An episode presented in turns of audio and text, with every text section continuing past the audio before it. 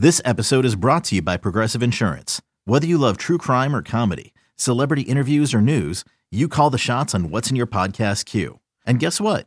Now you can call them on your auto insurance too with the Name Your Price tool from Progressive. It works just the way it sounds. You tell Progressive how much you want to pay for car insurance, and they'll show you coverage options that fit your budget. Get your quote today at progressive.com to join the over 28 million drivers who trust Progressive. Progressive Casualty Insurance Company and Affiliates. Price and coverage match limited by state law. Introducing the two way V4, where groundbreaking fuel cell technology meets fresh foam cushioning for the ultimate performance. With Fuel Cell, each step feels explosive, delivering unparalleled energy return. Paired with fresh foam, experience maximum comfort throughout the game. Its lightweight textile upper offers support and breathability without sacrificing agility. Whether you're hitting the clutch shot or locking down the opposition, the two way V4 gives you the tools to play at a high level. Learn more and purchase the two way for yourself at newbalance.com. Hello and welcome to the Wildcat Scoop podcast. Shelby's currently in jail after an altercation with Indiana fans, so it's no. Uh, actually, Oh, she's here, folks. I'm here. I made it. I uh, posted bail, and I think everything I did was worth it. Um, welcome to the Wildcat Scoop podcast. I'm your host, Shelby Shear, here with. Jason, uh, go to jail free. No, it's not go to jail free. Get out of jail free. What's in I Monopoly? mean, it's easy to go to jail free. In Monopoly, what it's is get it? out of jail card. Yeah, I have one of those. Yeah. Jason Shear. There, yeah. Just, do you want to start over? No, not at started all. a little rough. Who cares? Um, speaking of Indiana, weather. I have one more thing to say about Indiana. Oh no. Shelby, I- put the Glock away. I actually have a couple of coworkers. One of them was born in Indiana, and the other one is from Indiana. And all I'm gonna say is neither of them were surprised by Indiana fans' behavior at the game, and we are just gonna chalk it up to learning and having. Uh, wait, hold on, we're having. I'm watching the ASU Situation. game, and Bianca, our dog, just tried to change the channel. I swear to God. Oh, the dogs just jumped on the remote. Arizona State's playing Creighton right now. Hopefully, Creighton wins. Creighton hasn't been the same since Oumar Ballo took all their souls. That's right. Um, but we are here to talk about Arizona basketball, but not what happened this past weekend. That is the past. We are here. I, I do want to ask you something. Oh, As, okay. more, as a fan, more. Okay. Um, and I got, I actually got a question for someone in the program. What did you think of the throwback uniforms? I love them. Yes, They were so like so cool. Like there's not even they were so cool you didn't even have to think about it. It just like looked like Arizona and it was awesome. From what I've been told, there's a very good chance that we will see a lot more of those uniforms because those are pretty much everybody's favorites, including the players and stuff. So don't be surprised if you see those a little more than um, Arizona maybe originally anticipated. And for for all for anybody that was a little upset that maybe the word cats was on the wrong side, Chill out, Kenny. you got to chill out, Kenny, because uh, it, they were really cool. I actually believe there was something with marketing. Like they wanted the cats to be on both sides, but they because of marketing they had to have the logo on the other side. It's times have changed, man. Sometimes Corporations. those marketing people just get in the way, you know. Yeah, like times have changed. Um, can I continue talking? I was born in 1983, Shelby, in a land far away called Beverly Hills, California. Um, Arizona men's basketball is playing tomorrow at McKale. Or today, depends how you look at it. Against Tuesday. an opponent that has a really big name, Texas A&M Corpus Christi. Uh, considering the environment and opponent on Saturday combined with a very short turnaround, is there any worry about a letdown game here? Yeah, I think naturally, uh, you know, the students are gone uh, Saturday. I don't know if they're gone already. I think they are. I think winter break is on at U of A. It feels early. Um, I don't know that for a fact, but uh, I know they're gone on Saturday. But combine that with the environment, and then the Arizona, you know, treated it, it was a very serious big game. National. Normally, you would absolutely have a concern that this would be a letdown game. I think that Arizona is significantly better than the opponent, which obviously helps. But if it was a good opponent, sandwich in between Indiana and Tennessee, this is absolutely what we would call a trap game. Because I've always said in college sports, it's it's difficult to meet the high of one game for two games in a row. Then you have Tennessee on Saturday, which is a very very big game. it's understandable with college kids that this is a little bit of a letdown. If Arizona started out slowly, I wouldn't be shocked. It's just that this team that Arizona's playing, um, they don't really match up with with Arizona, and because of that, I just you know maybe a slow start type of letdown, but overall, no, I, would be really surprised. What is Corpus Christi? Crispy? Corpus Crispy. Corpus Crispy. what is their mascot?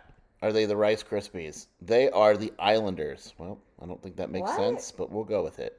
We'll go That's with the weird. Islanders. That's like if they were like the Corpus Christi hummingbirds. Yep.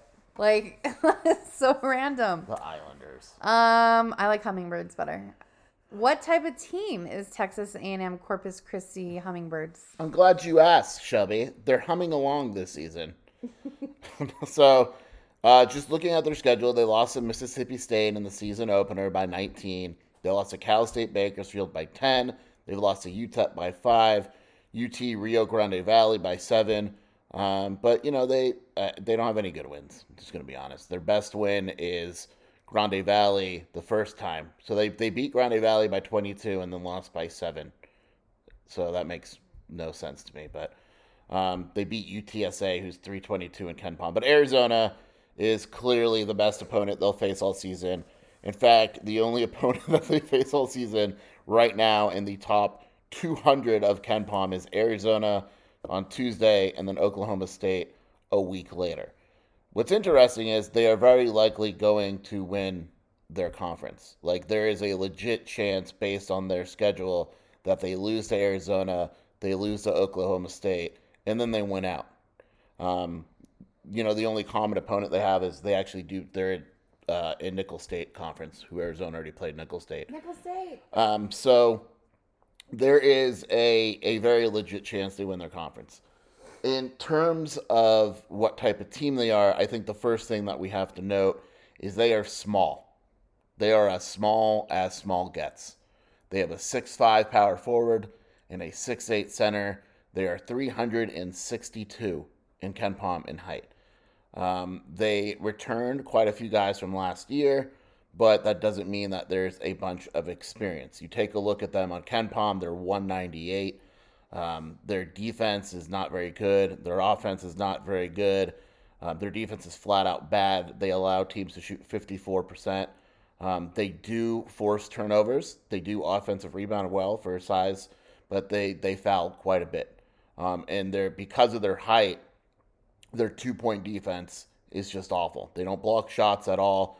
They get shots blocked. Their two point defense is 341st in the nation um, because there's just nothing they can do. They're just too small. And so they're, they're going to take a lot of three point shots, would be my guess. Um, 30% of their shots come from behind the arc. They get to the free throw line at a decent rate, but um, you know they're they're just one of those teams where they're they're not as bad as maybe some results have shown because again they're probably going to win their conference. They're well coached by Steve Lutz. He's not a bad coach at all.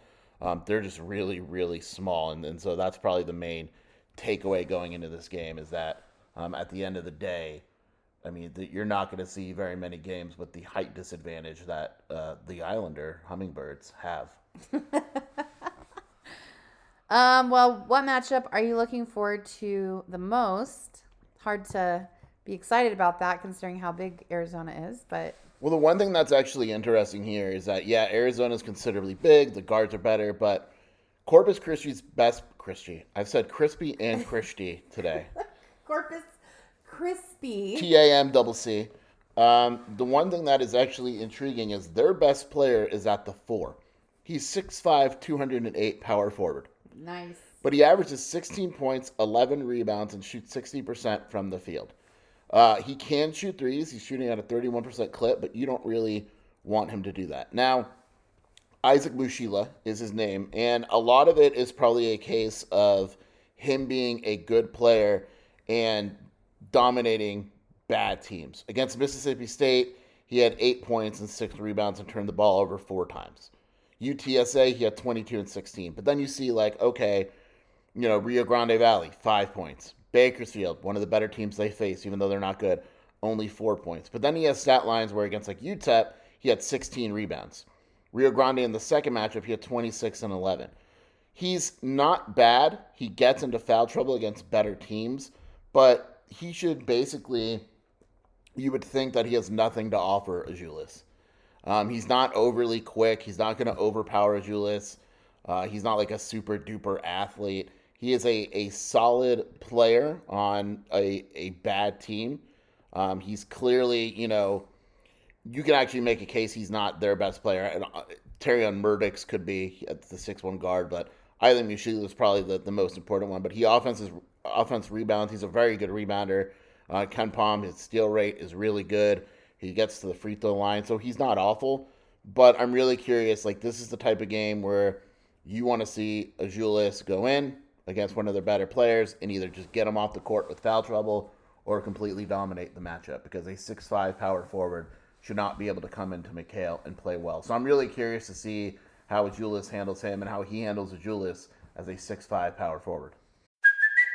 Hey, it's Kaley Cuoco for Priceline. Ready to go to your happy place for a happy price? Well, why didn't you say so? Just download the Priceline app right now and save up to 60% on hotels. So, whether it's Cousin Kevin's Kazoo concert in Kansas City, go Kevin, or Becky's Bachelorette Bash in Bermuda, you never have to miss a trip ever again. So, download the Priceline app today. Your savings are waiting.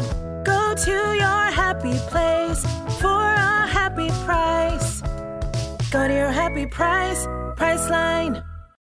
When you need mealtime inspiration, it's worth shopping Kroger, where you'll find over 30,000 mouthwatering choices that excite your inner foodie. And no matter what tasty choice you make, you'll enjoy our everyday low prices, plus extra ways to save, like digital coupons worth over $600 each week. You can also save up to $1 off per gallon at the pump with fuel points. More savings and more inspiring flavors make shopping Kroger worth it every time. Kroger, fresh for everyone. Fuel restrictions apply.